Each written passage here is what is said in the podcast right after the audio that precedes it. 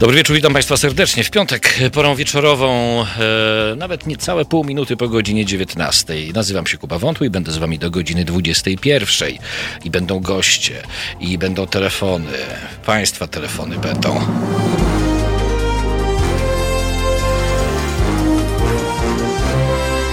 Ale oprócz tego, że będą Państwa telefony, to jeszcze połączymy się. A prawda, że działa? Nie, nie, ja mówię te, tutaj. Działa, działa. Ale działa. że. Bo ja też jakoś przy tym stole. Tak, działa, to pewnie, to jest dobre. To musi być tak jak... Tchawica lepiej pracuje Nie poza tym. to.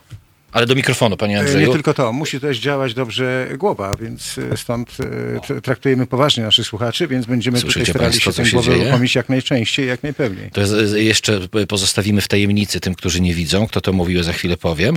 A ja tylko dodam, że po godzinie 20 połączymy się z naszą specjalną wysłanniczką do Australii, która niebawem wraca. Joanna Frejus jest w Australii.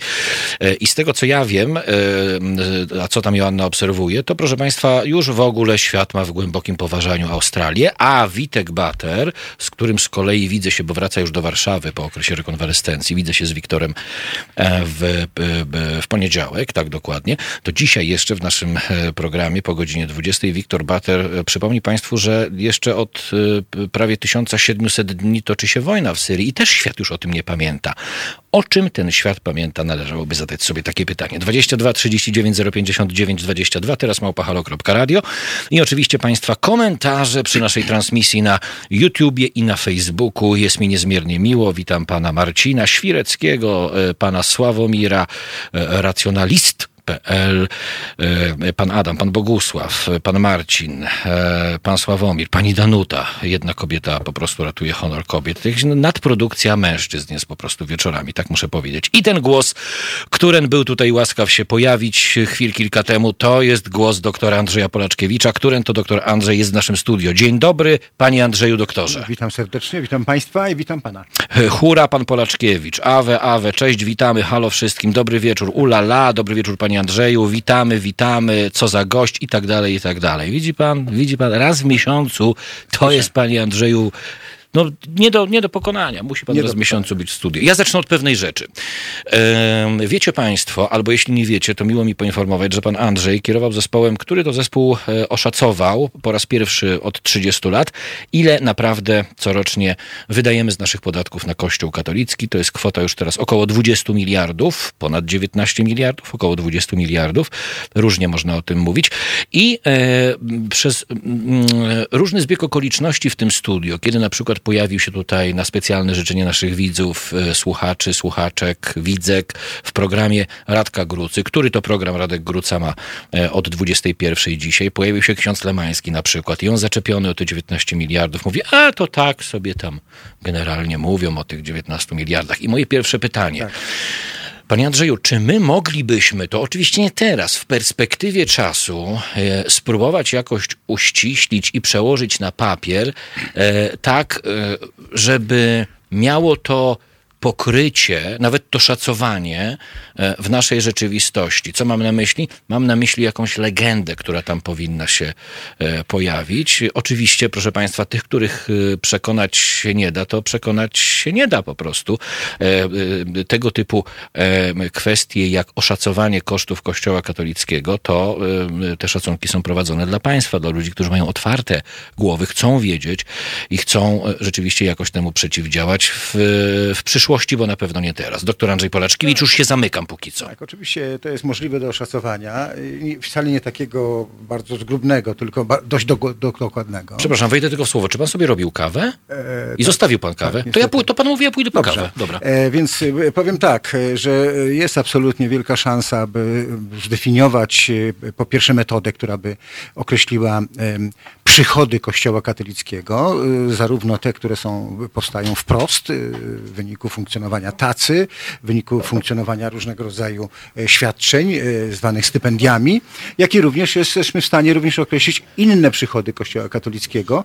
E, Jest jedna natomiast w tej całej metodologii jest jedna słabość, mianowicie dzisiaj widzimy wyraźnie, że tę kwotę, którą po- tu podał, ona być może, że już jest większa. Kościół zwiększył w ciągu ostatnich trzech lat o kilkadziesiąt tysięcy hektarów swoich stan posiadania ziemi.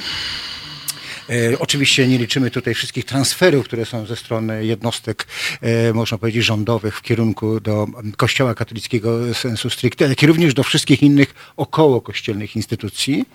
E, to jest jakby punkt drugi.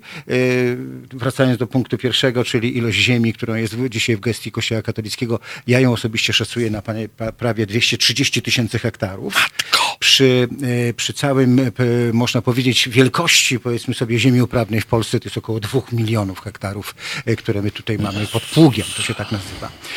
Jedna słabość, która tutaj istnieje, muszę to powiedzieć bardzo jednoznacznie, to jest kwestia, jak ustalić, można powiedzieć, cywilne działania Kościoła katolickiego, bo zauważamy co to. Znaczy, cywi, co to znaczy cywilne Wchodzenie w tak zwaną gospodarkę cywilną. A, ro, czyli robimy biznes, robimy jesteśmy biznes, kościołem. wchodzimy, budujemy obiekty nie tylko sakralne, właśnie Kardynał obiekty... Nycz, e, wieżowiec, Nycz, Tower tak, na przykład. Tak. tak. Ale nie tylko, są oczywiście i osiedla mieszkaniowe, są spa, są domy pogodnej starości, e, są szkoły, są budynki użyteczności publicznej, cała masa jest inwestorów, którzy korzystają jakby z tego zasobu finansowego Kościoła katolickiego i to jest już wtedy trudne do oszacowania, bo one wchodzą w gospodarkę cywilną. Panie Andrzeju, odbieramy telefony, dobrze? 22 39 059 20 22. Pan Mikołaj jest z nami, dobry wieczór.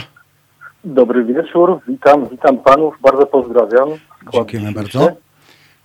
Y, ja chciałbym krótko, y, ponieważ na grupie Halo Radio y, gdzieś przeczytałem, jakaś pani podała informację, tą, którą wy podajecie oczywiście o tych szacunkowych kosztach Kościoła katolickiego mm, pojawiła się też informacja, że mm, bodajże Fundacja Kazimierza Łyszczyńskiego gdzieś tam jeszcze wspominała o darowiznach spółek Skarbu Państwa typu Polska Miedź i innych. W związku z tym jakby widziałem taki wpis, który jakby dodał do tych ponad 19 miliardów, gdzie zrobiło mu się około 24 miliardów, to mm, jest jedno takie pytanie, bo poprosiłbym, aby pan doktor Poleczkiewicz, jeśli można się odniósł do tego. Mm, a druga sprawa, tylko chciałem krótko nadmienić, że często mówimy o tych 19 miliardach, że oddajemy Kościołowi. Proponowałbym tu trochę bardziej precyzyjnie to określać, to znaczy jednak te 6 miliardów za e, arcybiskupem Gudziem bodajże, tak? Nyczem, jeśli chodzi o tacę, e, tak, Nycem, jeśli chodzi o tacę, E, tutaj zawsze bym jednak to rozdzielał, żeby to było jakby e, precyzyjnie, w sensie, że to już nie wszyscy jakby e, oddajemy. Tak? No tak, ale wie pan, panie Mikołaju, tutaj kwestia podatkowa tak. wchodzi w grę w obie strony. To jest kwota, która została moim zdaniem absolutnie kłamliwie i w sposób manipulacyjny podana przez tak, tak. Nycza, która nie podlega tak. opodatkowaniu. Tak, to w ogóle problem opodatkowania tak, możemy odnieść również nie tylko do tacy tak zwanej, czyli do datków, które wierni dają w czasie nabożeństwa, ale, ale mamy w ogóle wielki problem z opodatkowaniem, powiedzmy sobie, już opodatkowanych pieniędzy. Ja znam interpretację w tej sprawie. To podziękujmy panu Mikołajowi. Dobrze, pan Mikołaj zostaje na nasłuchu, tak? Bardzo dziękuję, bardzo dziękuję, pozdrawiam. Wszystko dobrego, dziękujemy pięknie. No 22 razie... 39 059 22. Pan doktor do godziny 20 jest do Państwa dyspozycji. Ja chcę powiedzieć rzecz taką, że e, wielkim tematem jest zwolnienie na przykład emerytur z opodatkowania. Są to przecież pieniądze wcześniej opodatkowane. Po drodze w wyniku procesu zatrudnienia te pieniądze w jakiś sposób już były opodatkowane, e, czyli ci ludzie, którzy wykonali swoją pracę zawodową i są już emerytami, e, oni po prostu już powinni być, e, absolutnie być uwolnieni od, od opodatkowania tych nazwijmy to przychodów, czyli zwrotu państwa, które e, państwo czyni na ich rzecz po zakończeniu pracy zawodowej.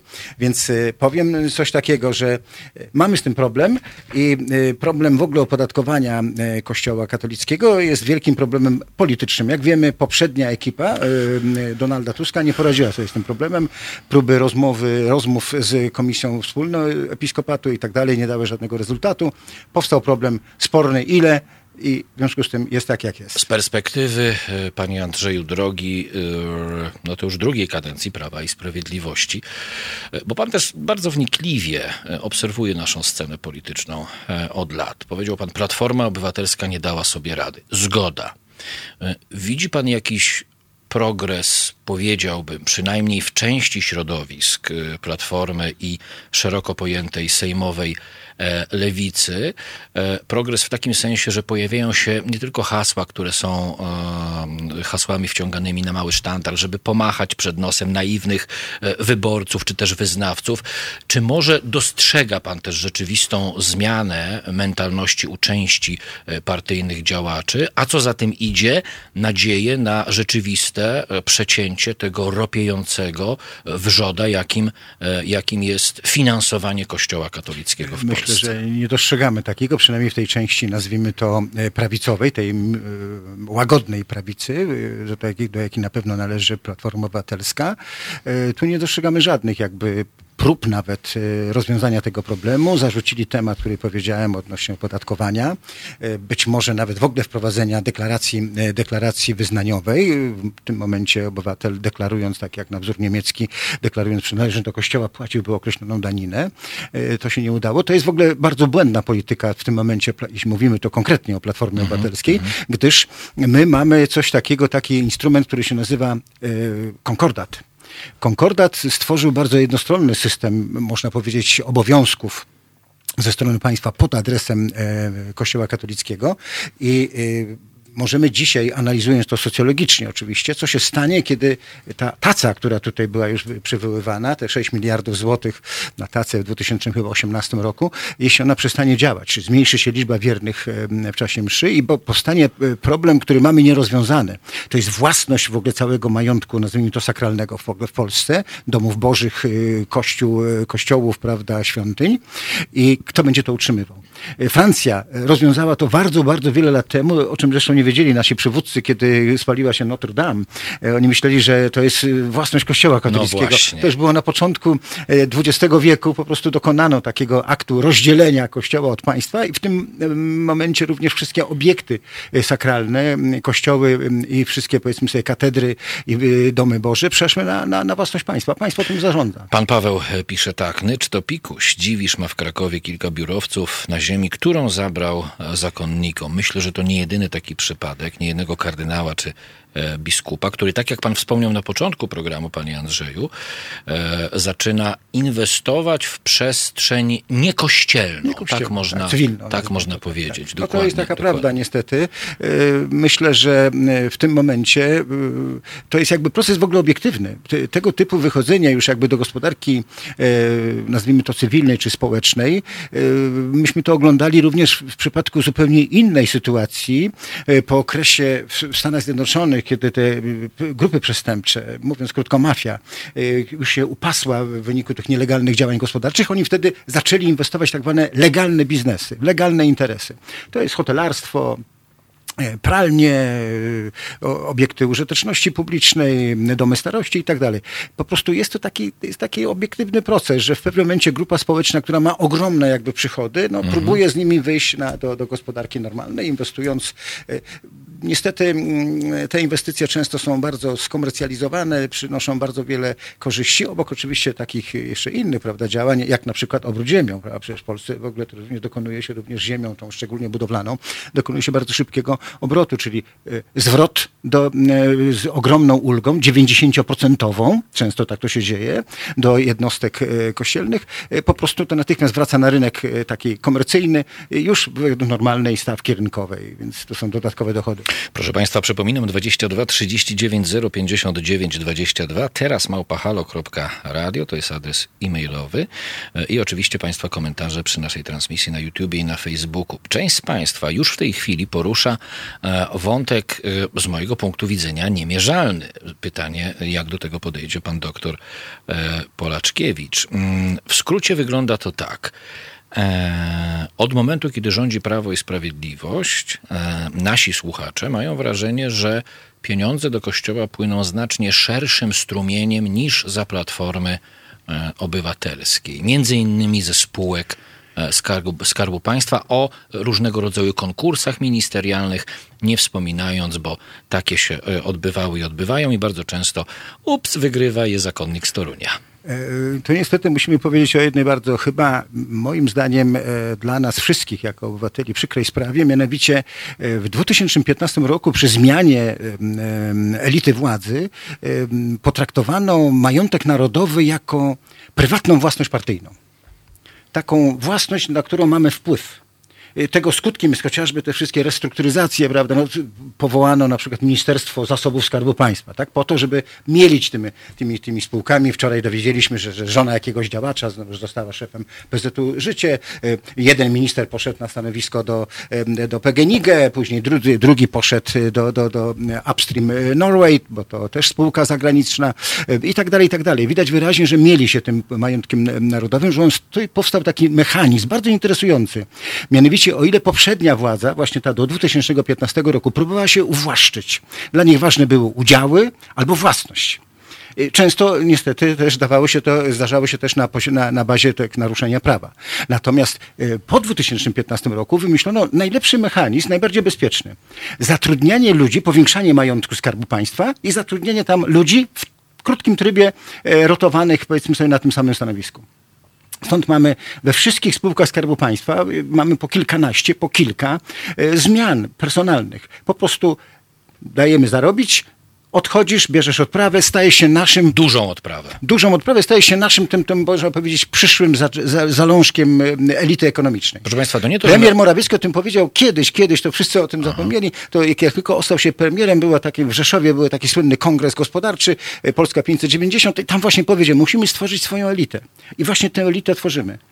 Dajemy wam zarobić, to, jest, to są wynagrodzenia rzędu 100-200 tysięcy złotych miesięcznie, po czym później wchodzi odprawa, yy, często sięgająca iluś tam yy, milionów złotych nawet. Potem wchodzi jeszcze zakaz konkurencji, bo to jest też takie świadczenie, które tam się daje, że niby prawda nie będzie mógł pracować u konkurencji, chociaż często są to monopoliści. I to tworzy natychmiast bardzo szybki, bardzo szybki stan zamożności takiego, takiego jegomościa i przechodzi do biznesu. Przy czym jednocześnie, proszę Państwa, ta elita, e, o tym już wielokrotnie mówiliśmy, ale warto to podkreślić, e, utrzymuje e, w pewnej równowadze stosunki z Kościołem, żeby zabezpieczyć sobie jedną z wyborczych flanek. Ale myślę, że zupełnie celowo troszkę odeszliśmy, pewnie jeszcze wrócimy nieraz w tej rozmowie od Kościoła, bo jeśli mówimy o tworzeniu tej nowej elity, E, to jedna z agencji informacyjnych w minionym tygodniu e, gdzieś na 27 miejscu taka informacja się pojawiła, którą sprawdziłem, proszę Państwa. I okazuje się, że e, być może przypadkiem, być może niechcący, ale trafiono. Co czwarty parlamentarzysta Prawa i Sprawiedliwości jest ministrem albo wiceministrem. Tak, to jest w ogóle rzeczywiście sytuacja niebywała aktualnie współcześnie, można powiedzieć, w wszystkich rządach, powiedzmy, Europy e, Zachodniej. E, no, to jest też sposób funkcjonowania. Ja tu wracam do tej mm -hmm. głównej mm -hmm. myśli. E, wymyślono bardzo taki ciekawy mechanizm. Będziemy zatrudniali swoich, czyli będziemy dawali im umowę o pracę gdziekolwiek ona by nie była, w spółkach Skarbu Państwa, w ministerstwach, w resortach, rozbudujemy te resorty, stworzymy ogromną ilość e, zastępców, e, sekretarzy stanu, podsekretarzy stanu, dyrektorów generalnych, e, po to, żeby jak największa grupa naszych działaczy uzyskała umowę o pracę, dobrze płatną umowę o pracę i była w tym momencie jakby y, opłacana w ten sposób ich działalność polityczna. Pan Marek pisze tak. Y, politycy dobrej zmiany przygotowują sobie miękkie lądowanie, bo przychodzi kryzys. Pozakładają prywatne spółki lub zainwestują w nieruchomości i są y, ustawieni. E, to prawda, ale myślę, że jest jeszcze trochę, e, to jest jakby tylko część prawdy. E, wyraźnie widać, bo przecież historia jest nauczycielką życia. Takie systemy jak w Polsce istniały w innych krajach. Przykład Hiszpania, którą przywołuję tutaj, jest ona takim przykładem najbardziej takim, można powiedzieć, porównywalnym, ze względu na różne, na różne wspólne cechy, które mieliśmy, które mamy z tym krajem. I tam doszło do sytuacji, kiedy upadł ostatni, można powiedzieć, przywódca, który tam rządził 40 lat E, już nie powiem, że był taki żart, prawda, na posiedzeniu rządu, prawda, kiedy on był zmarł, powiedziano, ktoś zadał pytanie, jak to mu o tym powie.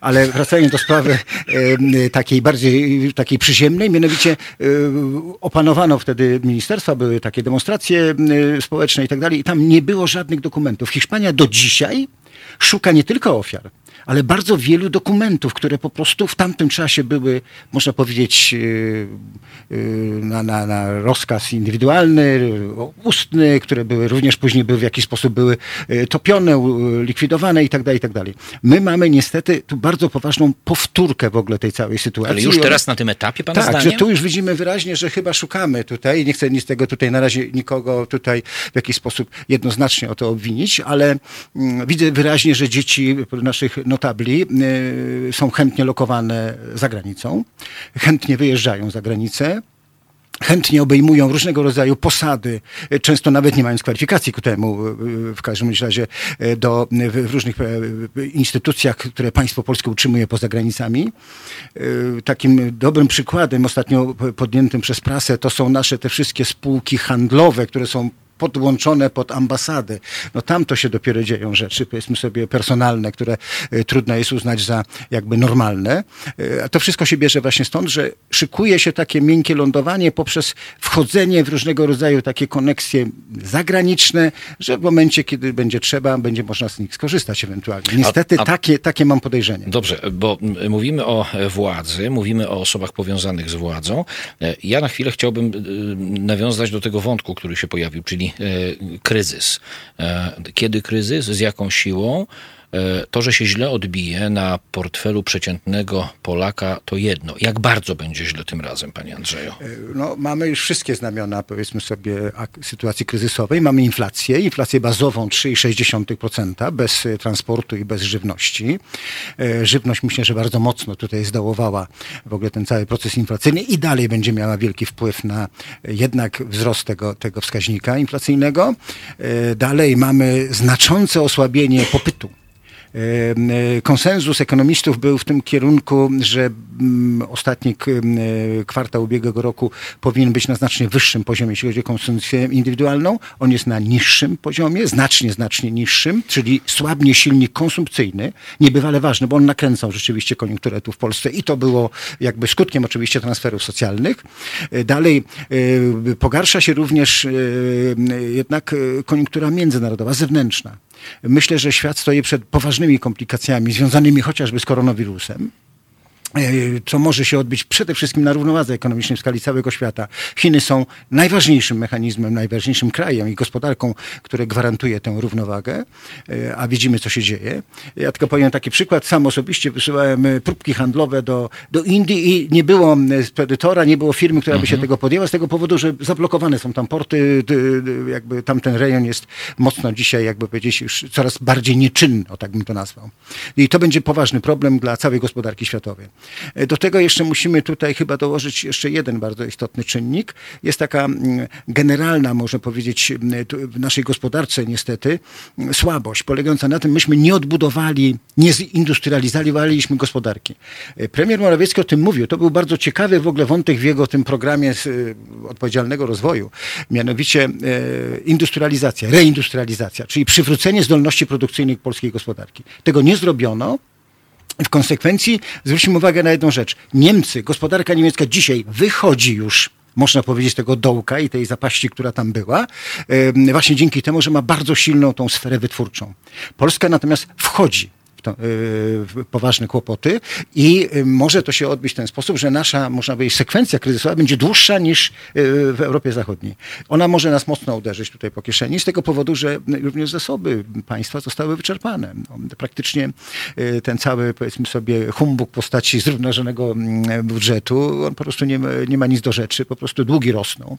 Polska jest gospodarką, Polska w ogóle jako całość jest potężnie zadłużona. To jest bilion złotych plus dług ukryty to jest około 6 bilionów, bo to są te na, na, na przyszłe pokolenia.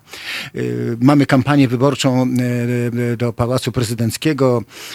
Czekamy, czy taka informacja funkcjonuje w przestrzeni publicznej o tak zwanej opcji atomowej, czyli tak zwane emerytury stażowe, tak? czyli po prostu kobieta w wieku 52 lat już będzie mogła być emerytką, mężczyzna w wieku 57 lat będzie mógł być emerytem co w dalszym stopniu oczywiście zdezaktywizuje polskie społeczeństwo. Ja muszę powiedzieć, że jesteśmy najmniej zaktywizowanym zawodowym społeczeństwem w Europie. W Polsce pracuje 52% ludzi.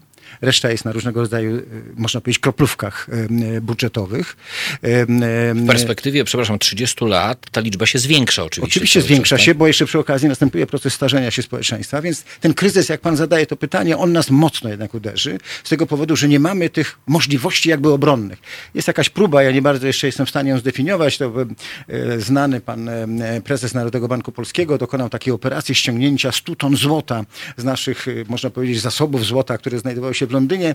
Nie bardzo rozumiem w ogóle sens tej całej operacji, bo tam ono przynosiło nam znaczące, można powiedzieć, korzyści z tego powodu, że było ulokowane w doskonałym banku. Natomiast zupełnie nie rozumiem, jakie to ma, jakie to ma znaczenie dla naszej gospodarki. Oby to nie było tak, że ono służy do pokrycia po prostu dziury budżetowej. A pana zdaniem temu służy sprowadzenie tego złota? Może być taka w ogóle sytuacja. Nasze rezerwy dewizowe i nasze rezerwy złota mogą służyć na zasypywanie tej ciągle rosnącej dziury budżetowej, y, jak i również tu chcę powiedzieć jedną rzecz, y, będzie, mm, stworzymy bo ono w pewnym sensie takie zabezpieczenie przed innymi, przed innymi działaniami, o których możemy za chwilę powiedzieć.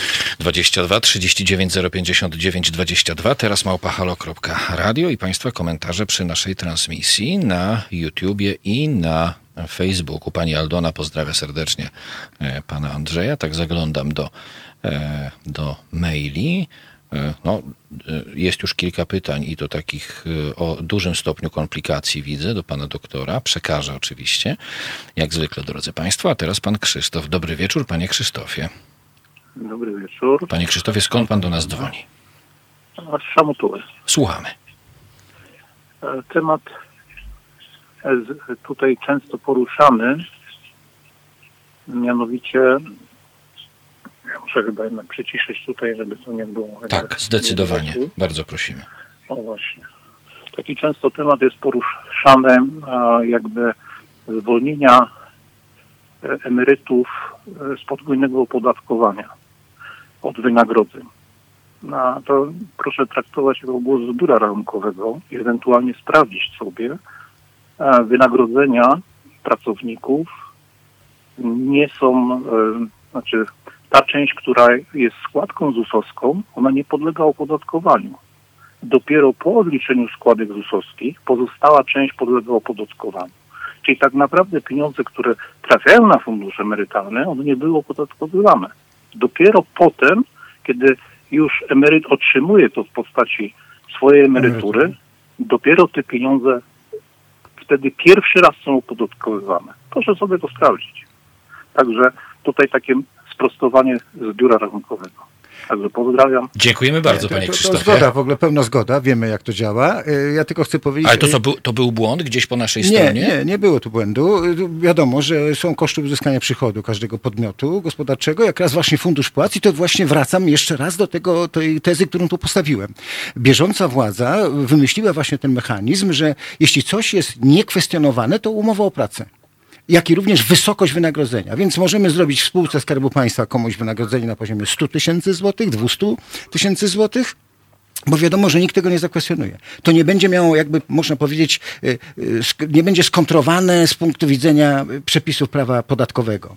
Bo wynagrodzenie jest rzeczą świętą, może być tutaj nieograniczone. Czyli tu jest w ogóle zgoda. Tylko co do emerytów jest tu jeden element. E, ma pan rację, że ta część jakby nie była podatkowana, ale ich wynagrodzenie e, e, które było za, za pracę, z tytułu umowy o pracę, ono było podatkowane. Więc w pewnym sensie, a mamy system repartycypacyjny, czyli my zwracamy jakby pieniądze wyłożone na, na, na rzecz emerytów. To jest, oni kiedy pracowali utrzymywali emerytów niepracujących, osoby niepracujące, kiedy sami stali się nieczynni zawodowo, to teraz my jakby finansujemy ich e, emerytury. Więc w związku z powyższym jest to system repartycypacyjny i dlatego też mówimy o podwójnym opodatkowaniu, e, można powiedzieć, e, wynagrodzenia emeryckiego. To, które płacił w momencie, kiedy był zatrudniony i to, które otrzymywał, otrzymuje już teraz, będąc kompletnie nieczynnym zawodowo. Doktor Andrzej Polaczkiewicz, ekonomista jest Państwa i moim gościem do godziny 20.22 39 059 22. Teraz małpahalo.radio i Państwa komentarze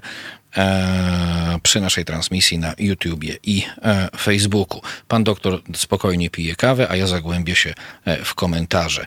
Zagrajmy, tylko e, ja chcę powiedzieć, co my zagramy. Fateless. Fateless. No to zawodowo to Fateless gramy.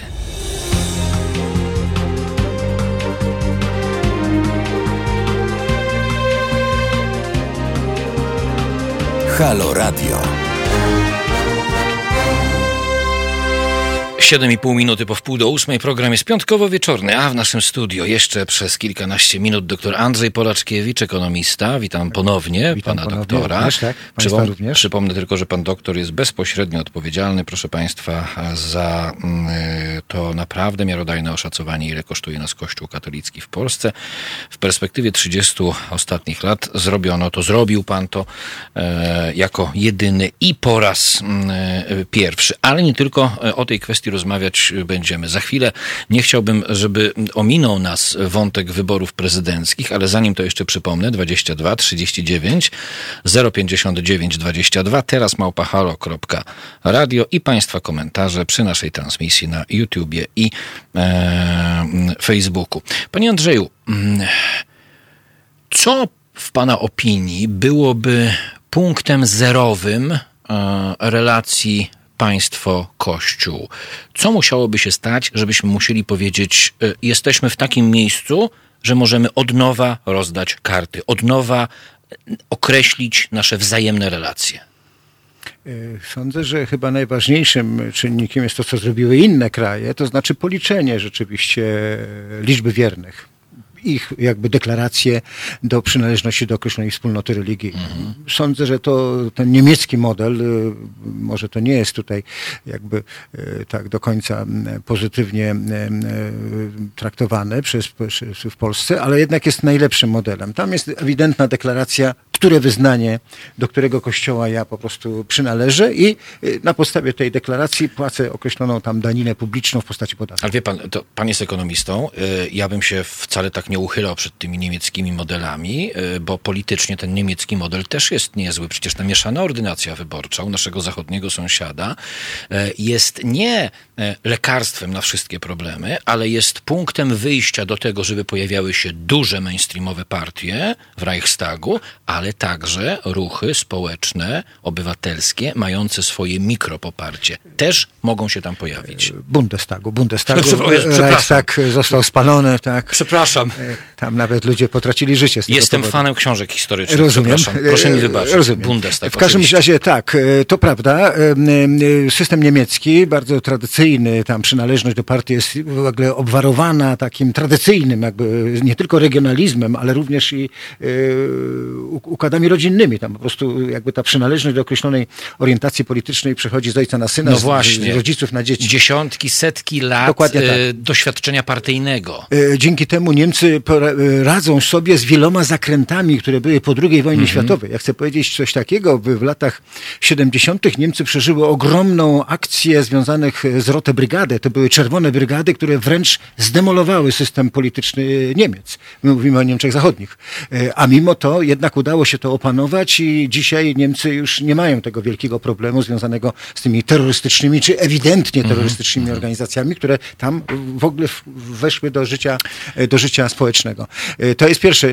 Potrafią sobie radzić. O aspekcie ekonomicznym powiedziałem tutaj bardzo wyraźnie.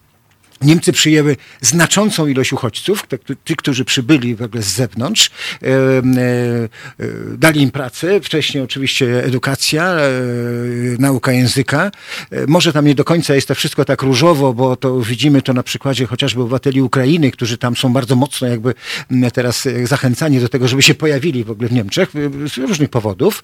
Tam się okazuje, że te jakby oczekiwania płacowe ich są większe, albo inaczej oferty płacowe są mniejsze niż e, to, to ogłasza. To nie jest tyle, ile tam naprawdę e, ci ludzie tam dostają, więc to troszeczkę jest taka e, jakby sprawa, która dla nas jest o tyle korzystna, bo my nie możemy sobie pozwolić na utratę 2,5 miliona Ukraińców pracujących w Polsce. Naturalnie. zapomnijmy wtedy, że zrobimy cokolwiek w ogóle dobrego. Ale Ukraińcy, przepraszam, y, sami, sami z siebie zaczynają już powoli myśleć o wyjeździe i na przykład do mnie doszły takie mm, informacje, że przedstawiciele dużych firm budowlanych, czy też deweloperów, ogólnie segmentu budowlanego, zaczynają powoli inwestować, e, kierując swoją kadrę dyrektorską i kierowniczą na kursy językowe kompletnie w Polsce abstrakcyjne, żeby mogli się dogadać z Tak, Filipińczykami. Z tym, że no, mówmy się szczerze, ja wiem, to Filipińczycy, Pakistańczycy, Hindusi, to są różne takie nacje, które tutaj do Polski docierają. Z tym, że no, największą jakby estymą i takim aprobatą firm deweloperskich cieszą się po prostu Ukraińcy. No, tak? Z różnych jeszcze, powodów. Póki tak? jeszcze są, ja o tym mówię, póki jeszcze powodów, są. Tak. Czy uda się w Polsce jakby zastąpić ich y, nową jakąś tutaj nacją? Ja śmiem wątpić. Tutaj jednak Ale Polsce... nie rozmawiamy w kategorii, czy uda się, bo może... Y, powie... Nie, my jesteśmy chyba tutaj jednak zblokowani na innych y, spoza kręgu, jakby najbliższego kręgu kulturowego. ale może właśnie należałoby, to sobie należałoby na przestrzeni nie, nie. czasu zawalczyć nie, o to, żeby Ukraińcy zostali w Polsce. Ksenofobia w Polsce no ma w ogóle głębokie tradycje, wiemy doskonale, zresztą widzimy co chwilę, jakie powiedzmy mamy afery, można tak powiedzieć, również w przestrzeni publicznej, kiedy tam niektórym nawet notablom politycznym, czy tam powiedzmy sobie przedstawicielom hierarchii kościelnej wymykają się różne ksenofobiczne albo antysemickie wypowiedzi. No musimy to jasno powiedzieć, musimy tę lekcję odrobić. Musimy nauczyć się żyć. Wynikało to z bardzo prostego takiego mechanizmu socjologicznego. Byliśmy w pewnym zamknięciu w poprzednich latach, ba, dokonaliśmy nawet pewnych y, transferów ludzi z Polski w 1968 roku. Haniebna akcja usunięcia polskich Żydów w ogóle za granicę z tym tak zwanym słynnym dokumentem podróżnym w jedną stronę. Jeszcze musieli za to zapłacić mogli zabrać tylko, nie wiem, chyba 500 dolarów i 20 kilo swojego ładunku, czyli cały majątek, y, y, mieszkania, domy i tak dalej. całe swoje życie. Na tym upasło się strasznie dużo ludzi i to jest w ogóle haniebna sprawa i bardzo chętnie należałoby również wyliczyć w ogóle te wszystkie straty, które oni tutaj ponieśli właśnie w wyniku tej haniebnej akcji z 19 marca 1968 roku, bo wtedy ówczesny przywódca e, tę akcję jakby tak naprawdę ogłosił. Więc e, to, e, mamy taką, taką przypadłość, dlatego powinniśmy zrobić wszystko. Ja powiedziałem kiedyś w tej sprawie, że musimy stworzyć normalne zachęty dla e, pozostawania również tutaj Ukraińców w no Polsce, no właśnie, czy w ogóle pracowników właśnie. E, cudzoziemskich w Polsce, takich nazwijmy. E, po prostu dlatego, że muszą być zachęty związane z ich łatwością pozyskiwania kart stałego pobytu, możliwości kształcenia się, ba, jakieś środowiskowe rozwiązania kulturalne, czyli domy kultury, kościoły, inne, nie, tylko katolickie. Media. Media muszą to mieć. I wtedy oni się dobrze tu poczują, będę w tą tkankę, będą oni zrastali z, z tą naszą tkanką, będą zawierali oczywiście matrymonia, związki małżeńskie. To wszystko naprawdę może...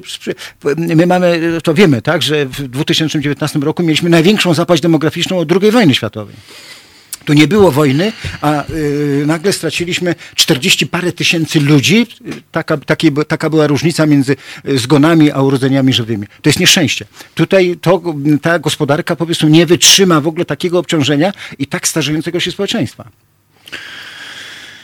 Musimy to sobie jasno powiedzieć, bo tutaj wydaje mi się, że e, te wszystkie pomysły, które są, władza publiczna właśnie, żeby kupić tam powiedzmy tą przychylność, robi się kolejne takie ruchy, te emerytury stażowe, tam teraz będziemy kolejną, trzynastą e, pensję, górnicy dostali czternastą pensję. No, no właśnie, o no wczoraj jeszcze z panem porozmawiać. No wczoraj było w ogóle dla mnie, to oczywiście ręce opadają, bo nie bardzo, nie bardzo rozumiem w ogóle. Polska Grupa Górnicza to jest najbardziej zadłużony podmiot w sektorze górniczym. To są trzy grupy górnicze, które tutaj zarządzają. Oni zarządzają tak zwanymi kopalniami nierentownymi, i takie, które podlegają likwidacji. Zresztą y, ta władza zlikwidowała więcej kopalni niż poprzednia, tak, na marginesie. Ale pomijmy to. I nagle się dowiadujemy, że udaje się w wyniku tylko drobnego strajku uzyskać 6% do ad valorem do pensji, do każdego tam zatrudnionego. Y, żądali 12, to będzie we wrześniu, y, teraz będzie 6. I podaje ktoś mi, że to tylko będzie kosztowało 270 milionów złotych. No niech ktoś to policzy dokładnie, co to znaczy 6% w stosunku do wynagrodzenia, które jest w sektorze y, wydobywczym, razy ilość ludzi i będziemy wiedzieli, że ta władza tam wydała 720 milionów złotych, a nie 270, które być może to jest czeski błąd, a nie to, które nam tutaj fasuje, że tylko 270 milionów. Panie Andrzeju, 720. Pan mówi o polskiej grupie górniczej, e, a ja zszedłbym na temat związkowców, bo to oni dzisiaj trochę rozpalili wyobraźnię, naszych słuchaczy między innymi. Bo jak to tak? Co idą wybory, to górnicy strajkują. Akurat jak mają iść jakieś wybory. I to jest chyba mocno takie skalkulowane działanie. No oczywiście, to jest e... sposób na przeżycie i na funkcjonowanie właśnie tej ogromnej grupy e, zawodowych, można powiedzieć. Bo to nie sami górnicy, to są również, e, to są również rodziny, proszę oczywiście. Państwa, i to wielopokoleniowe. Świadczenia przecież, tam są ogromne świadczenia Dokładnie również po tak. zakończeniu pracy zawodowej. Natomiast nie chodzi, proszę Państwa, o górnicze rodziny. Nam chodzi o postępowanie związkowców, bo pamiętajmy o tym, przynajmniej z mojego punktu widzenia, chętnie poznam Państwa zdanie, chętnie poznam oczywiście Pana doktora, przecież te związki zawodowe, które w tej chwili firmują e, ruch górniczy, to nie ukrywajmy tego, to są popłuczyny po Solidarności. Nie, to w ogóle to jest żadna Solidarność, jak mi się wydaje, to dzisiaj to są wyraźnie, one przy, przypominają mi związki zawodowe w okresie słusznie minionym, które były transmisją partii do mas. Tak to nazywano, więc one były znacznie bardziej masowe niż sama partia polityczna, wtedy rządząca. Tu mamy podobną sytuację. Partia rządząca to jest około 40 tysięcy członków, jak powiedzieli sami, natomiast reszta to są te no, kilkumilionowe rzesze, które są tą transmisją. Stało się wielkie nieszczęście, że te związki się zetatyzowały, to się tak nazywa ładnie, czyli mówiąc krótko, połączyły się, zrosły się z tkanką władzy. Yy, co ciekawe, odpowiedzialność związków zawodowych jest żadna. Podjęto decyzję, bardzo moim zdaniem błędną ekonomicznie, mianowicie yy, wolnych yy, niedziele handlowe, tak? Czyli likwidujemy w ogóle cały ten biznes. On miał sprzyjać rozwojowi małego i drobnego handlu. Był wręcz przeciwnie. Wszyscy przytomni ludzie stwierdzili, że siła ognia ekonomicznego tych wielkich sieci handlowych jest tak duża, że po prostu oni to nadrobią w postaci specjalnych promocji, które robią w soboty bądź pod koniec tygodnia, że te małe sklepy kompletnie poupadają. Y, poupadały sklepy botikowe, te, które były podłączone do galerii handlowych, które właśnie żyły z niedzielnego obrotu. Poupadają oczywiście instytucje, które są, były przyklejone również do wielkich centrów handlowych. Wszyscy o tym mówili. By, ba, były też doświadczenia innych krajów, Węgier chociażby, często przywoływanych jako tako, że bardzo bratni nam tutaj aktualnie kraj. Więc po prostu okazało się, że to wszystko jest lipa i nikt nie rozliczył związków zawodowych za tę sprawę. Przecież zbankrutowała ogromna ilość małych i średnich i w ogóle minimalnych tych mikroprzedsiębiorstw handlowych. Gdzie oni znajdą zajęcie? Często zostają z długami, często zostają, bo tam jeszcze taki był, w ramach tych sieci handlowych były specjalne mechanizmy ekonomiczne, które tak wiązały tego człowieka, że ponosił pełną odpowiedzialność za nieudane przedsięwzięcie ekonomiczne. Panie Andrzeju, a co z tymi niedzielami jeszcze słowo? Bo też zaczyna dochodzić do e, świadomości, przynajmniej niektórych w naszym kraju, e, że jednak pomysł z tymi wolnymi niedzielami to jest e, już nie tylko ekonomicznie w bardzo wielu segmentach, ale też społecznie dość mocny niewypał. Ja tak chcę zwrócić uwagę, skoro mówimy tu o cyferkach, proszę przypomnieć, bardzo. Proszę tak, przypomnieć. No ja chcę powiedzieć, że zaczynamy być rekordzistami w zakresie konsumpcji czystego spirytusu na głowę. Bo po prostu jeśli nie ma substytucji, to znaczy życie społeczne sprowadza się zawsze z takiej yy, oto sytuacji. W okresie słusznie minionym alkohol był najtańszym dobrem konsumpcyjnym i jego przyrost jego konsumpcji był związany z tym, że nie było innych towarów konkurencyjnych na rynku aktualnej, bieżącej sytuacji, kiedy mamy jakby już e, dostatność, e, dostępność wszystkich dóbr e, na rynku, możemy je po prostu nabyć. Alkohol dalej jest bardzo tani. Chcę zwrócić uwagę, że alkohol aktualnie w Polsce jest najtańszym dobrem konsumpcyjnym w porównaniu z wszystkimi krajami ościennymi. Jest najtańszym dobrem konsumpcyjnym. Praktycznie za 15 zł mamy pół litra. I jeszcze do tego dochodzi jeden, nie ma pan, że tak powiem, innej oferty kulturalnej.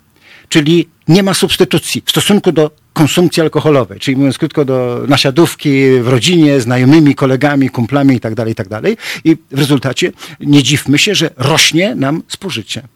Do tego jeszcze dołożymy e, niestety bardzo słabo funkcjonujące, można powiedzieć, relacje pracownicze, bo to jest jeszcze odrębna w ogóle bajka naszego dzikiego trochę kapitalizmu, który trochę próbujemy cywilizować, ale jeszcze go nie ucywilizowaliśmy, gdzie jest ogromna ilość stresów, napięć i różnego rodzaju negatywnych zjawisk psychicznych i tam alkohol jest czynnikiem jakby łagodzącym te wszystkie, te wszystkie zjawiska. Mamy strasznie dużo problemów z tym, tylko istota sprawy polega na tym, że nikt z tym nie próbuje w ogóle. E, no tak, ale, ale z, z, czym tu walczyć, skoro e, papierkiem lakmusowym całego tego, e, z całej tej relacji pomiędzy społeczeństwem a państwem jest ten papierek, czyli ta, ta, ta, ta akcyza, bo to tylko o to chodzi, tylko i wyłącznie. To, to, to prawda.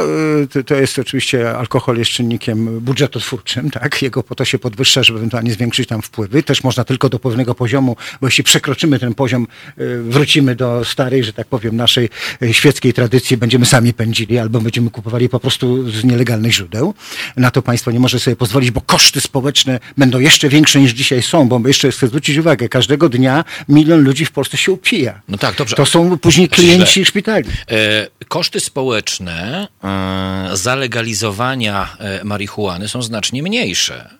I to już wykazano w bardzo wielu państwach. Kiedy Pana zdaniem będziemy gotowi na to, żeby otwarcie powiedzieć sobie po pierwsze, że alkohol i papierosy są znacznie bardziej, są znacznie bardziej szkodliwe społecznie.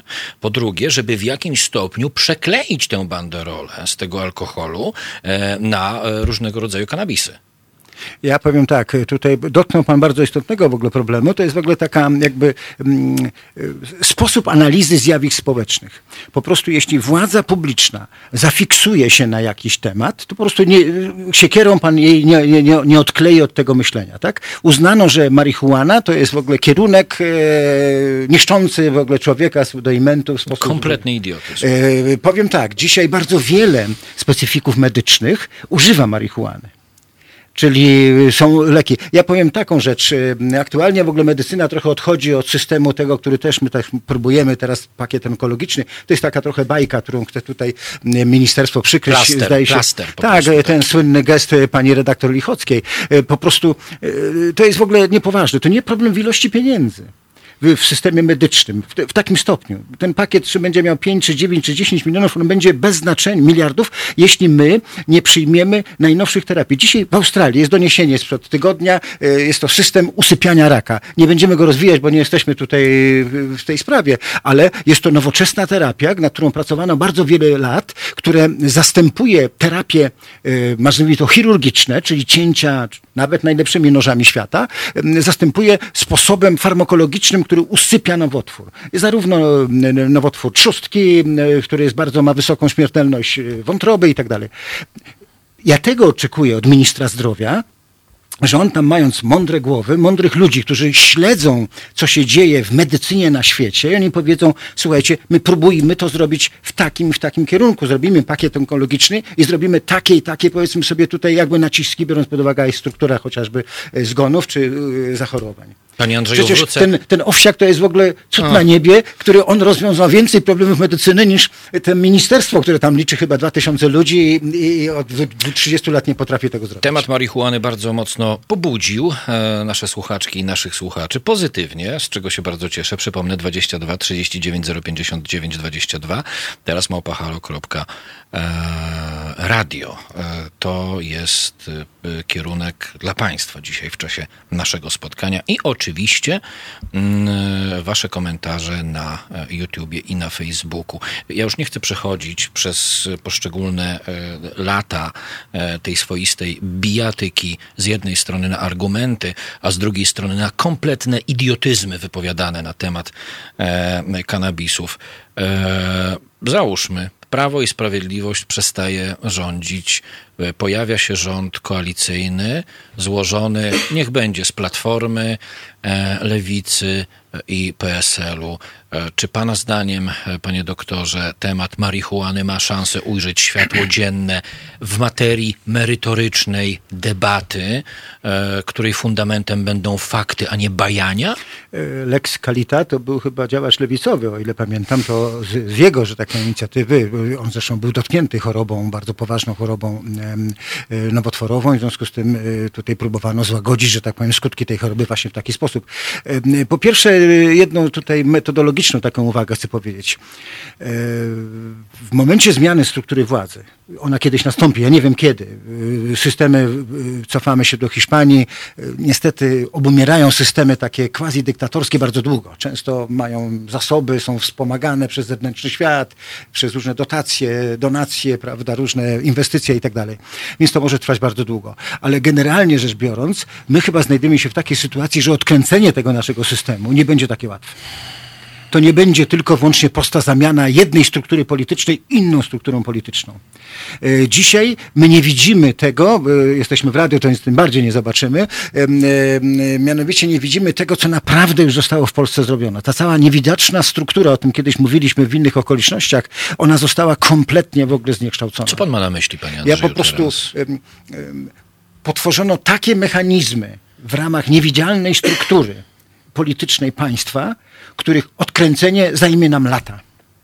To są różnego rodzaju instytucje, zależności, personalia, em, działania, które spowodują, które spowodują, że nawet przejęcie formalne władzy politycznej w Ale wyniku to- wyborów, o ja których już- pan powiedział, ja już- y, nie będzie pan No miał właśnie, władzy efektywnej w państwie. Ja już pamiętam, d, d, o, czym pan, o czym pan mówił, o czym kiedyś rozmawialiśmy i tam pojawiło się takie pytanie. PiS przegra i co z tego? Tak. I co z To tego? jest właśnie ten cały element. Ja jeszcze raz przypominam, szkoda, tu Państwo tak trochę zanudzam tą Hiszpanią, ale to tak, Nie, dlatego, nie, że to nie, był bardzo piękny kraj, bo oni pięknie grali w piłkę nożną. Tam mieli Real Madryt, Barcelonę, by- był Julio Iglesias. Natomiast... Czy e, jest? No, Jest, no jeszcze Jest, jest, syn nawet no. jego jest, oczywiście, bardzo przepraszam.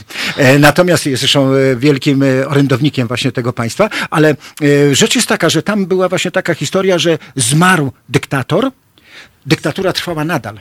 Dopiero praktycznie, nie wiem, chyba w 2004 roku słynny wybuch metro, terrorystyczny zamach w Madrycie doprowadził do zmiany i dopiero oni wtedy zaczęli coś robić z tym wszystkim, co tam było wewnątrz.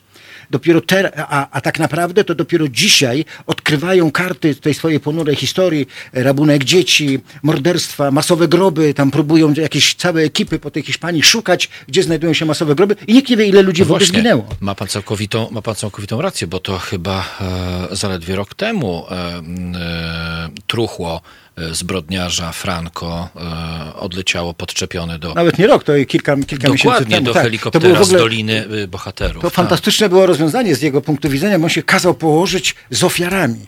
Czyli ofiary, które tam budowały te całe jego mauzoleum, po czym one tam oczywiście też były jakby tam e, w otoczeniu właśnie tego, tego, tego mm, generała, bo to był tylko generał. E, Niestety no, haniebna postać w ogóle w, w historii Hiszpanii i dzisiaj dopiero nie odkrywają karty. Co tam się naprawdę tak stało? Nikt tego nie wiedział. Wracamy jeszcze do Polski, powoli kończąc nasze spotkanie, panie doktorze.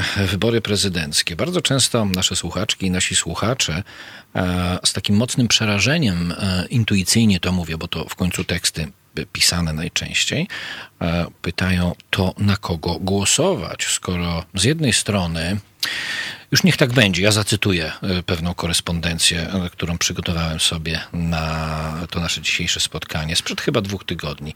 Z jednej strony jest Biedroń, z drugiej strony wszyscy wychodzą z kościoła. To kandydaci na urząd prezydenta. To jest jeden z największych, rzeczywiście bardzo słuszna tutaj diagnoza co do jakby struktury kandydatów. Jest jeden, który jest absolutnie z jednej bajki, tej lewicowej, czy można powiedzieć progresywnej i mamy tych drugich, którzy w mniejszym bądź większym stopniu są absolutnie degresywni, są absolutnie niepostępowi, absolutnie są wszeteczni. To żebyśmy sobie jasno powiedzieli, bo poglądy, które wypowiadają wszyscy po tamtej drugiej stronie, e, w wielu momentach po prostu nijak się mają do rzeczywistości. Tylko, że problem jest innego typu, że jeśli domknie się system, system przejęcia władzy, to co powiedzieliśmy, tej niewidocznej władzy, sędziowskiej, na koniec weryfikacja sędziów i stworzenie, powiedzmy sobie, sędziów jako przedłużenia aparatu partyjnego. Tak jak To w III Rzeszy było w Związku Radzieckim. Tak. Izba Ludowa była w Jest, III były Rzeszy. izby ludowe, były w ogóle sądy ludowe, Mhm. były całe dodatkowe, było, m, tworzymy takie izby, można powiedzieć, ludowe. To są te wszystkie izby nadzwyczajne, te sądy dyscyplinarne. To jest w ogóle wyłączone z Tak, to systemu. są takie paraizby ludowe. Nie, w sumie, to nie ma para, to jest, to jest tak. sąd jest priorytet, bo przecież władzę, którą w wyniku ustawy kagańcowej mają właśnie ci y, sędziowie dyscyplinujący, oni mają y, y, oni mają właśnie tu te fantastyczne możliwości praktycznie nawet wchodzenia w sprawy od strony merytorycznej, nie tylko personalnej. Więc y, jest to powtórka w pewnym sensie, bardzo niebezpieczna, bo po prostu te wybory, one właśnie zadecydują, czy będziemy dalej rozwijali ten system, gdzie jednostka będzie niczym, a będzie się liczył tak zwany interes suwerena. My to przerabialiśmy. Tak, cała kolektywizacja nam wychodziła bokiem. Była bardzo groźna, a przede wszystkim była bardzo szkodliwa i była również, mówiąc, mówiąc krótko, konfliktowa. Natomiast y, czy będziemy dalej pró- próbowali przywrócić obywatelskość tego, y, tego społeczeństwa, przywrócić albo nauczyć się jeszcze raz y, takiego myślenia w kategoriach jednak wspólnych, ale progresywnych. To jeszcze bardzo niepokojący wniosek, proszę Państwa, na koniec. E, Mainstreamowe portale e, dzisiaj publikują, no już będę pomijać te wszystkie słupki badania popularności kandydatów, ale jest tam jeden e, wniosek, który w sposób mniej lub bardziej bezpośredni w tych artykułach się pojawia. Interia pisze tak. Gdyby w drugiej turze wyborów Andrzej Duda spotkał się z Małgorzatą Kidawą-Błońską, uzyskałby poparcie 49%, a kandydatka Platformy otrzymałaby 37% e, głosów. I to jest e, z czymś, to jest coś, z czym ja mam wrażenie, e, wszystkie sztaby wyborcze kandydatów opozycyjnych wobec Dudy nie chcą się zgodzić, udają, że ten temat nie istnieje, bo ja cały czas słyszę ze strony sztabów, bylebyśmy doprowadzili do drugiej tury i zwycięstwo będzie nie po stronie Dudy, tak jest to mówione, co jest z, z mojego punktu widzenia i chyba nie tylko z mojego punktu widzenia, na tym etapie mocno ślepą uliczką. Do, dość ślepą uliczką. My przypominamy sobie wybory, które były parlamentarne wybory, kiedy jedna z partii wystawiła kompletnie nieznaną sobie osobę, czy nieznaną szerszemu ogółowi osobę, kobietę w tym momencie. I co się okazało? Po prostu wyborcy tej partii powstrzymali się od głosowania. Czyli jeśli dzisiaj, a dzisiaj mamy sytuację taką, wiele powiedzmy sobie sztabów ciągle są ze sobą w kontrze. E, ci, którzy są jakby anty, e, anty Andrzej Duda, tak? No mówiąc krótko, wchodzą sobie w paradę, krytykują się wzajemnie. Może to się zdarzyć tak, że kiedy doprowadzą do tej drugiej rundy, niezależnie kto to byłby w tej drugiej rundzie z kandydatem tym dzisiejszym urzędującym, po prostu stan niechęci będzie tak duży, że po prostu wyborcy bardzo wielu partii, które w tym rozstrzeleniu prawda, kandydackim wiemy, prawda, ile ich jest, po prostu powstrzymają się od głosowania. I to może być po prostu rzeczywiście ślepa uliczka. Doktor Andrzej Poleczkiewicz, ekonomista i komentator polityczny państwa i mój gość dzisiaj dziękuję w imieniu wszystkich dziękuję słuchaczek bardzo. i słuchaczy. Dziękuję panu za wizytę w studiu. Panie doktorze, i tutaj y, przy włączonych mikrofonach muszę pana wziąć na świadka słów własnych, bo to od pana musi wyjść przynajmniej raz w miesiącu. Proszę, żeby się pan pojawił w naszym studiu na taką godzinę albo nawet troszkę dłużej. Okej. Okay. Przyjmuję, że tak powiem, to wyzwanie, chociaż nie wiem, czy państwu to będzie odpowiadało. Oj, odpowiada, biorąc pod uwagę e, państwa głosy, naprawdę to e, odpowiada. Dziękuję jeszcze Dziękuję raz, panie bardzo. doktorze. My się nie żegnamy, proszę państwa. W tej drugiej godzinie połączymy się między innymi z Wiktorem Baterem, który będzie mówił E, między innymi o tym, co dzieje się na wschodzie, ale też e, w materii wschodu opowie o tym, e, jak poszczególne państwa na wschodzie, te nie tylko, nie tylko Rosja, walczą, tutaj cudzysłów jednak, z koronawirusem. Połączymy się też e, z naszą e, reporterką w Australii, Joanną Frejus, która mm, opowie Państwu, no właściwie to będzie kontynuacja tego, o czym rozmawialiśmy przed tygodniem, bo to, że świat zapomniał o Australii, to jedno, ale politycy australijscy w części przyciskani przez świadomą przez część świadomej opinii publicznej australijskiej zaczynają powoli zabierać głos na temat e, tak istotnego faktu, jak uniezależnienie e, australijskiej gospodarki od węgla. A węgiel tam jest dosłownie, drodzy Państwo, wszędzie. Cztery minuty po 20. Michael Jackson, Smooth Criminal. Wracam za chwilę. Halo Radio. Gadamy i trochę gramy.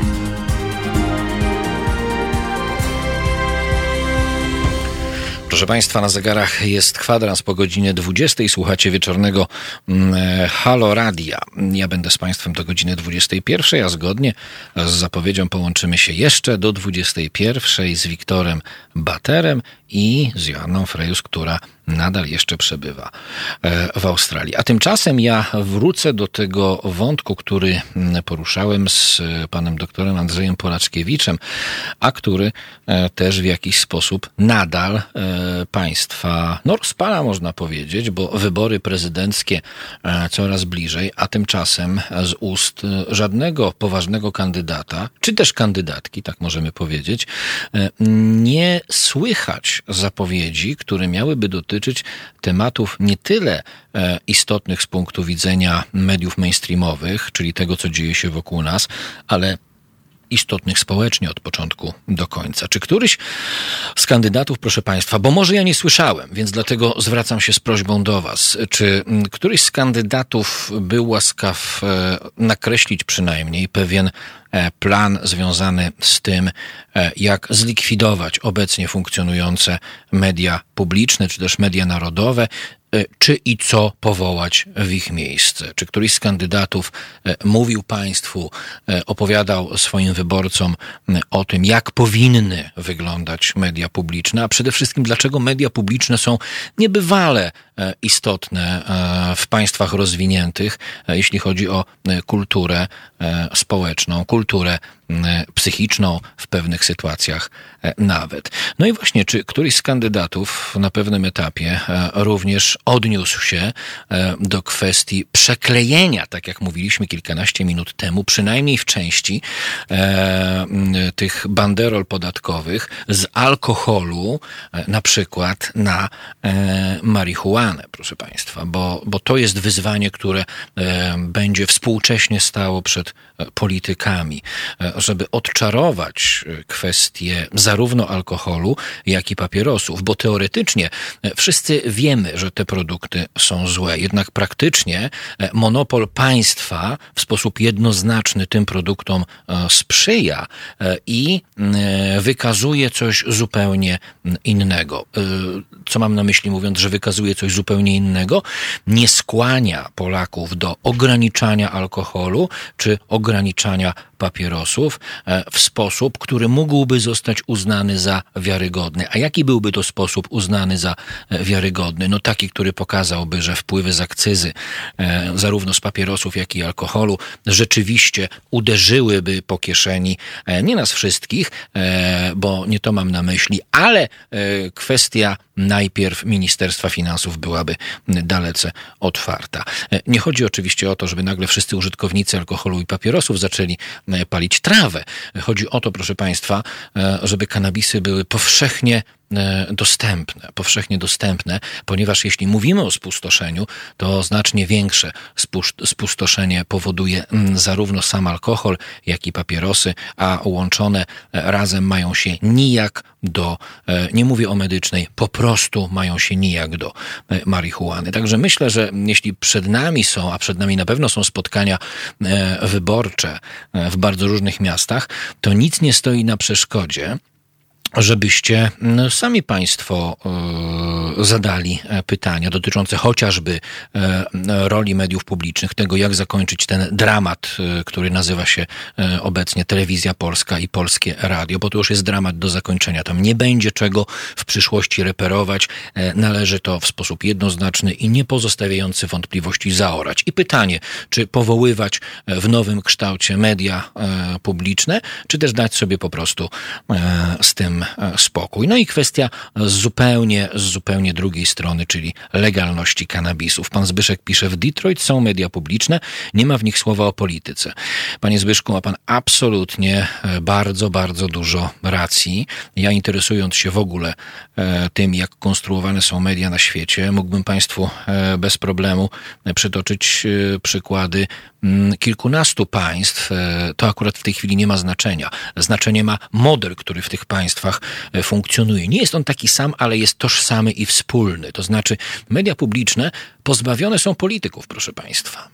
Nie dość, że pozbawione są polityków, to jeszcze pozbawione są wpływu polityków, albowiem e, są na świecie e, media publiczne, w których e, rady dyrektorów, tak możemy powiedzieć, funkcjonują po kilkadziesiąt, kilkanaście, kilkadziesiąt lat, niezależnie od wyborów politycznych, których dokonuje społeczeństwo. To pewnie kwestia szeroko pojętej dojrzałości, a nie tej żenującej od początku do końca amatorki, która odbija się nam wszystkim wszystkim czkawką e, nie od roku, ale od bardzo, bardzo wielu lat, jeśli chodzi o telewizję publiczną e, i publiczne mm, radio. Tak więc, proszę Państwa, e, zachęcam, jak zwykle przy okazji wyborów, do tego, żebyście dyskutowali z politykami, bo jeżeli kogokolwiek zadowala to, że mm, kandydat Klechołownia, przepraszam, Hołownia, przestraszony jeździ zbiorkomem, jeżeli komukolwiek wystarczy, że pan prezydent prezydent kupuje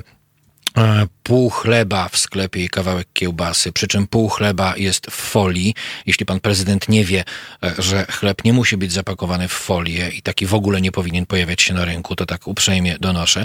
E, a jeśli do tej połówki chleba kupowane był, kupowana była jeszcze kiełbasa w sklepie, w którym większość produktów od początku do końca podlega głębokiej ingerencji na etapie produkcji, a więc są to produkty bardzo głęboko przetworzone, przetworzone, to śmiem podejrzewać, że zarówno ten chleb w folii nie leżał obok prawdziwego chleba, jak i ta kiełbasa nie leżała obok prawdziwej kiełbasy. Ale paradoksalnie e, mm, jakość tych dwóch produktów, które kupił pan prezydent, czyli chleb udający chleb i kiełbasa udająca kiełbasę, jak ulał pasuje do Andrzeja Dudy, który przez ostatnie lata udaje prezydenta. 21 minut po 20.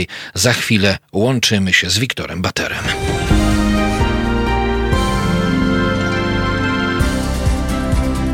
Halo Radio. Pierwsze radio z wizją.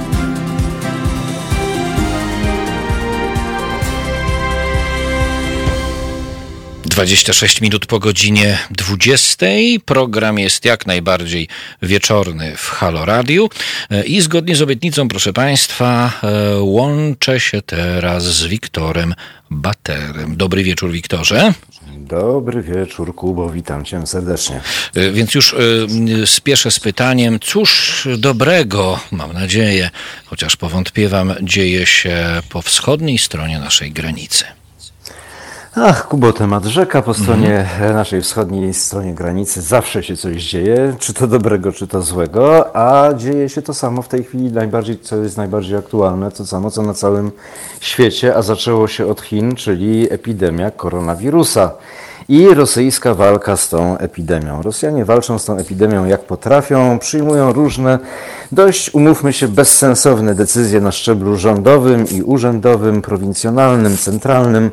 E, wszystko po to, żeby nie doszło do wybuchu epidemii koronawirusa w samej Rosji. Jak na razie służby sanitarno-epidemiologiczne Rosyjskiej Federacji meldują, że takiej epidemii nie ma, że brak przypadków zachorowania, że wszystkie prowincje i gubernie i obwody rosyjskie przygotowane są do odparcia z, z tego strasznego wirusa e, z, z, Chin. Natomiast, e, no jak mówię, te decyzje czasami są dość absurdalne. I tak na przykład od e, wczoraj Chińczycy nie mogą wjeżdżać do Rosji bezpośrednio z Chin, ale nikt nie mówi co z Chińczykami, którzy chcą na przykład wjechać do Rosji chociażby przez terytorium Polski, chociażby z Niemiec, z Europy Zachodniej, czy nawet przez Stany Zjednoczone. E, na ten temat żadnych meldunków nie ma. Rosjanie w dalszym ciągu do Chin jeździć mogą i z Chin wracać mogą, w związku z czym taka trochę to walka z wiatrakami. W dodatku Chińczycy i Rosjanie, którzy z Chin wracają, mają też od wczoraj obowiązek e, przebywać w miejscach swojego zamieszkania, dokąd przyjeżdżają, czyli jeżeli są to mieszkańcy, powiedzmy Moskwy, to w swoich mieszkaniach, a jeżeli są to goście rosyjskiej stolicy, w hotelach, przez najbliższe dwa tygodnie. Trudno powiedzieć, co robić z tymi gośćmi, którzy przyjeżdżają do Rosji na przykład na trzy dni i dwa tygodnie w hotelu, dwóch tygodni w hotelu spędzać na kwarantannie nie zamierzają.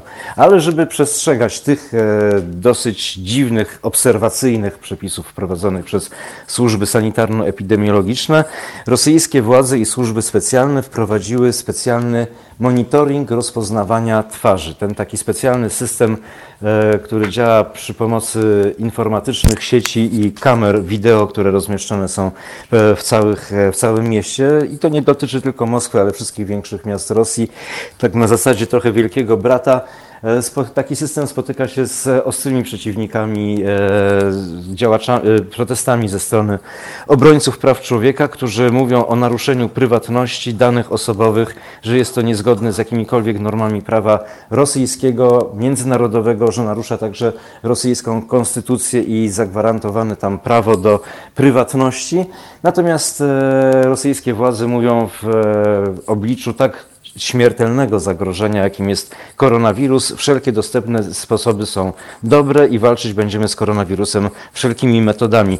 E, po co taki system? A chociażby po to, że osoby, które są e, z, e, przemieszczane do hoteli e, na kwarantannę albo zatrzymywane w mieszkaniach na kwarantannie, mogły być śledzone i obserwowane przez służby i w razie czego, żeby odpowiednie służby mogły zapewnić, e, że te osoby nie będą niekontrolowanie poruszać się po terytorium Rosyjskiej Federacji i roznosić chorobę.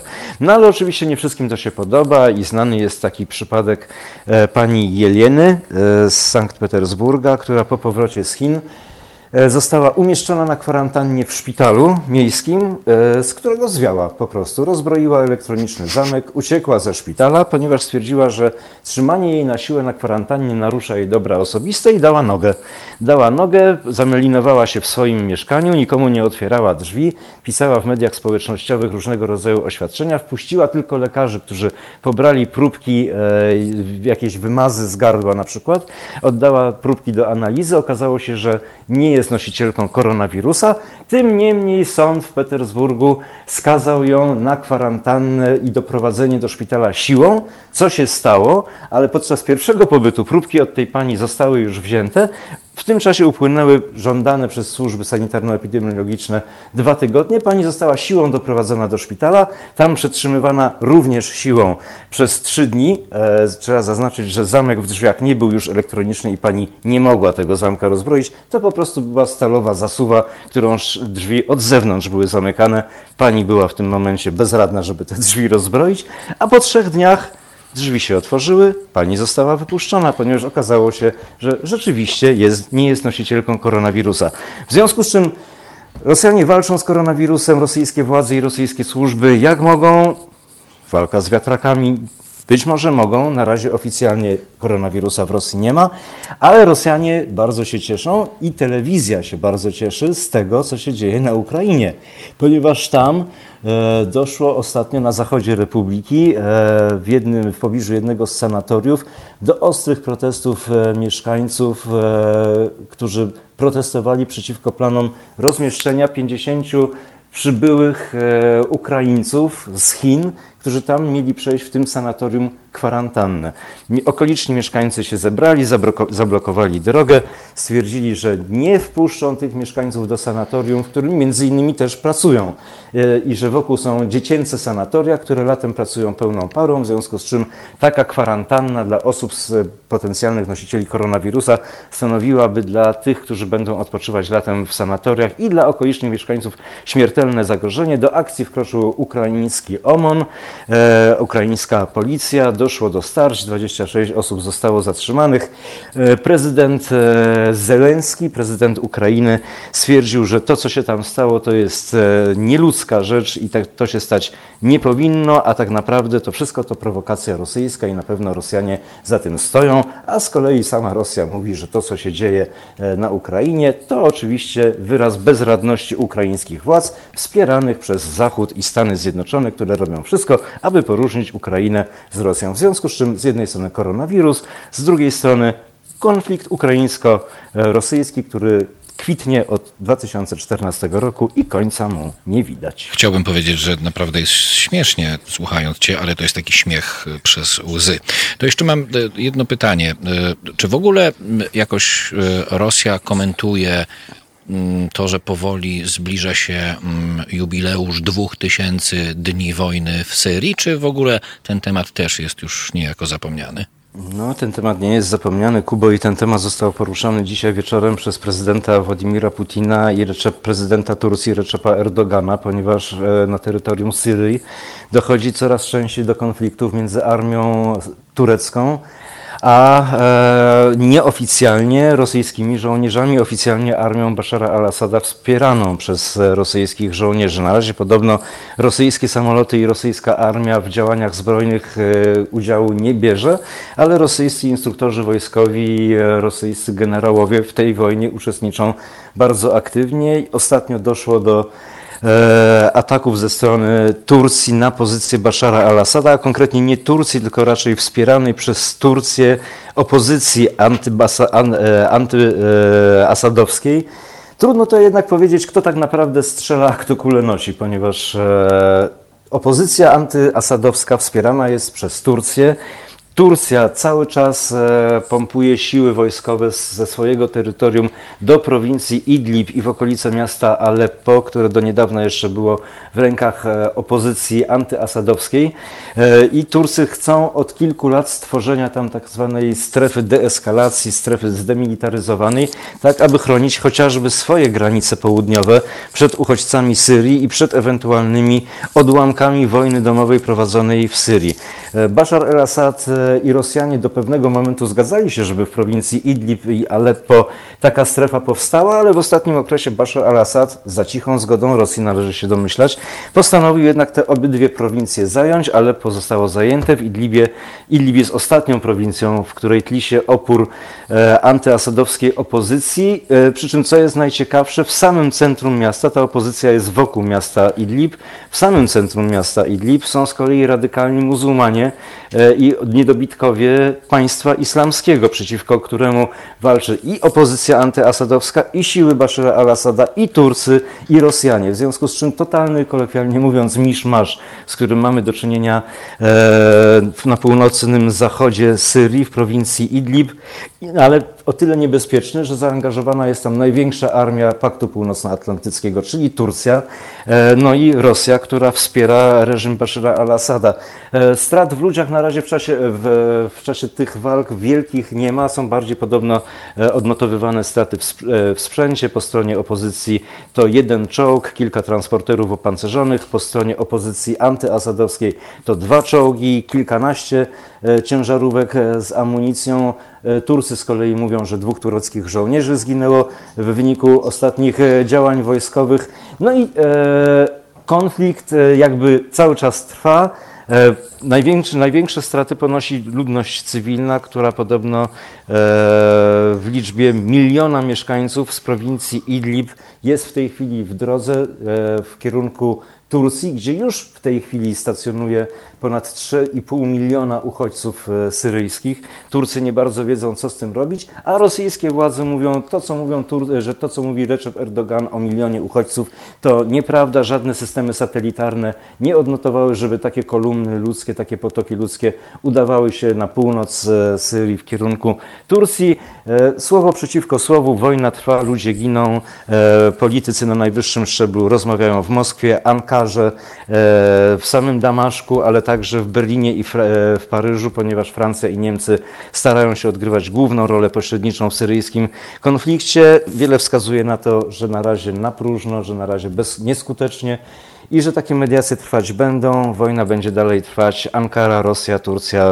e, państwa Zachodu będą tam realizować swoje interesy. Jeśli nie wiadomo o co chodzi, chodzi o pieniądze, chodzi o złoża ropy, naftowe, ropy naftowej oraz oczywiście kontrolę w tym strategicznym punkcie Bliskiego Wschodu. Niestety, na świecie bez zmian, o czym mówił Wiktor Bater, a ja z Wiktorem, o ile pamiętam, widzimy się chyba w poniedziałek, tak? My się widzimy w poniedziałek i tam ustalimy mapę drogową, jak działamy dalej. Dobrze. Wiktor Bater, dziękuję Ci pięknie, Wiktorze. I wiem, że chyba już jesteś w Warszawie w ogóle, tak? Jestem w Warszawie. Trzymiesięczna intensywna terapia i rehabilitacja szczęśliwie dobiegły końca. Yes. Wszystko jest w porządku. Jest, jest, jest. Widzimy się a potem słyszymy się. Dziękuję Ci pięknie. Wszystkiego dobrego i do poniedziałku. 38 minut, tak można powiedzieć, po 20 albo 22 minuty e, do godziny 21. E, Pani Mirgo pisze, mam znajomą z tej miejscowości na Ukrainie, zostawiła tam dzieci ze swoją mamą i mówi, że ludzie są tak przerażeni, że odchodzą od miejsc pracy i protestują na drogach, aby nie wpuścić zarażonych. E, to absolutnie nie było śmieszne, o czym mówił Wiktor, ale pokazuje też e, ten bezmiar bezruchu, tak można powiedzieć, e, na terenie byłego Związku Radzieckiego. Nie jest to żadna nowość. Natomiast przerażającą nienowością w tym wszystkim jest to, że bardzo wiele państw prowadzi absolutnie pozorowane działania zmierzające do tego, żeby albo wyeliminować wirusa, albo nie wprowadzić go w pierwszym e, e, odruchu działań na swój E, teren. Fasadowość to chyba, proszę Państwa, e, główne słowo, które może towarzyszyć w wielu miejscach świata mm, e, takim działaniom, które powinny chronić obywateli przed chorobami, przed wirusami, przed tym, co dzieje się akurat w kwestii samego koronawirusa. Tymczasem ta fasadowość wygrywa i staje się numerem jeden w materii tego już nie czy, ale jak działać, a przecież tak działać się nie powinno. E, za chwilę połączymy się mm, z Janną Frejus, która jest jeszcze przez chwilę e, w Australii. Już nie obserwuje pożarów, e, ale z uwagą obserwuje to, jak politycy podchodzą do tematu węgla, węgla w Australii. Bo jak nasi politycy podchodzą do tematu węgla w Polsce, o tym już dzisiaj po godzinie 19 mówił dr Andrzej Polaczkiewicz, który był Państwa i moim gościem. Na zegarach dokładnie 20 minut do godziny 21.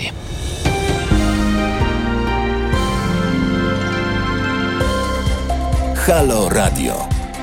Pierwsze medium obywatelskie.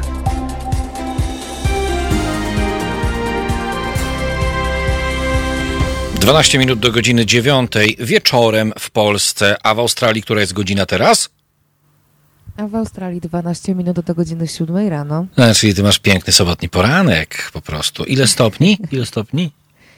Um, y, nie sprawdzałam jeszcze, ale to nie są tropikalne temperatury aktualnie. No dobra, ale to tak mniej więcej, no.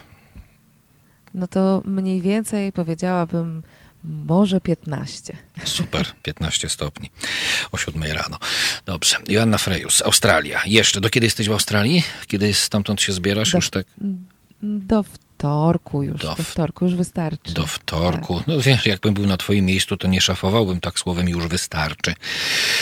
A, niech i tak będzie. Nie pytam już o pożary. E, bardziej pytam o twoje obserwacje dotyczące samych Australijczyków i e, Australijczyków, którzy są e, politykami oraz e, tematu węgla i ekologii. Bo ja z kolei w minionym tygodniu czytałem, że przynajmniej te pożary, które tak mocno były... Mm, pokazywane e, w mediach mainstreamowych na całym świecie, e, części mieszkańcom Australii dały do myślenia i politycy, przynajmniej niektórzy ponoć też zaczęli na ten węgiel e, patrzeć tak z podełba. To prawda czy przesada? No, mm, faktycznie już w zasadzie nie ma co o pożarach rozmawiać, dlatego że jest ich tutaj już coraz mniej. Jakby ten sezon na pożary wyraźnie y, no, przygasa właściwie, można powiedzieć. E, głównie dlatego, że w Wiktorii po prostu leje deszcz od, e, od ponad tygodnia, więc tutaj, gdzie te pożary były najbardziej e, takie dotkliwe i najczęściej wymykały się spod kontroli, to teraz już ten problem jest, jest powiedzmy mniejszy. Myślę, że można śmiało powiedzieć, że ugasi, ugasiłam pożary w Australii, więc mogę wracać. Ale faktycznie jest tak, że ten temat w tym roku w końcu stał się takim y, y, przyczynkiem do rozmów na temat y, może, okej, okay, trochę na temat wydobycia węgla i całej polityki wydobywczej tutaj w Australii, ale przede wszystkim na temat polityki, powiedzmy, klimatycznej w Australii i zdecydowanie więcej zwolenników bardziej e, racjonalnej polityki, czy właściwie intensywniejszej polityki, bardziej skoncentrowanej na tych zmianach klimatu mm, się pojawiło. Tak jak Ci mówiłam w zeszłym tygodniu, e, ten temat e, zmian klimatu, katastrofy klimatycznej wskoczył na jedno z pierwszych miejsc jako temat ważny dla mm, wyborców. Oczywiście to się może zmienić. Tutaj wybory, do wyborów jest jeszcze daleko, więc y, na razie y, trudno powiedzieć, na ile ten trend rozmów y, na ten temat się utrzyma. Pewnie zobaczymy z czasem. Teraz na tapecie jest inny temat bardziej mm, politycy, ale mam wrażenie, że też mieszkańcy lokalni, no idąc za tym przekazem medialnym, kreowanym między innymi przez media rządowe,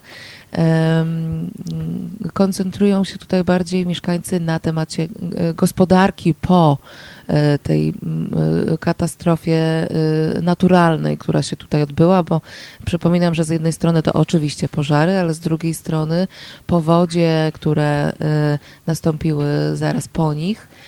Um, więc y, no, gospodarka mocno ucierpiała, a do tego jeszcze nieszczęsny koronawirus.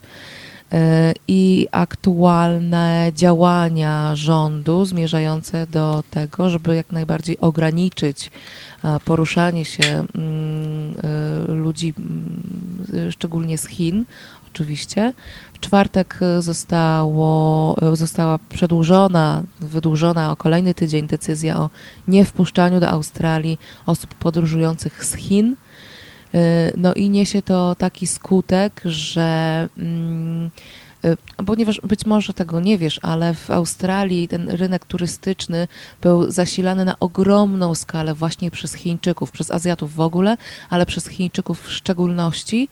Y, no i teraz, ponieważ oni nie są wpuszczani do Australii, to szacuje się, że y, no, kilkadziesiąt tysięcy osób tygodniowo, to jest mniej, na, na drogach turystycznych, w miejscach turystycznych w Australii.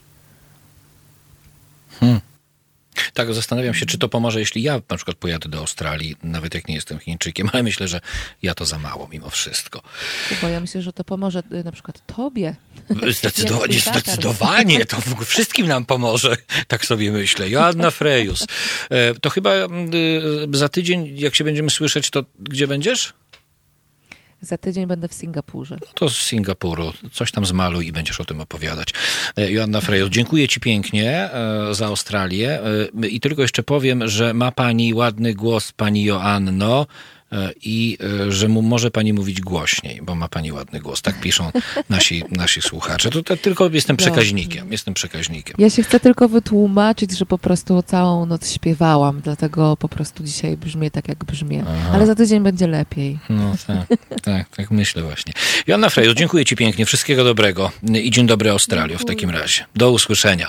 E, sześć minut do godziny 21. Ja państwu dziękuję pięknie za dzisiejsze dwie godziny. Już za chwilę redaktor Radosław Gruca, jak to tydzień pojawi się w piątek o godzinie 21. I tylko jeszcze odpowiedź na e, jedno pytanie. Kubo, opowiedz proszę o zmianach w ramówce nowych prowadzących. E, w poniedziałek i we wtorek, w zależności od tego, e, jaki plan na program będzie miał Wojtek Krzyżaniak, to być może będę gościem Wojtka i tam więcej Państwu opowiem o nowościach w naszej ramówce, które się już bardzo zbliżają. Będzie o tym można również niebawem poczytać na naszych społecznościówkach. Tymczasem dziękuję. Kuba Wątły. Wszystkiego dobrego. Dobrej nocy.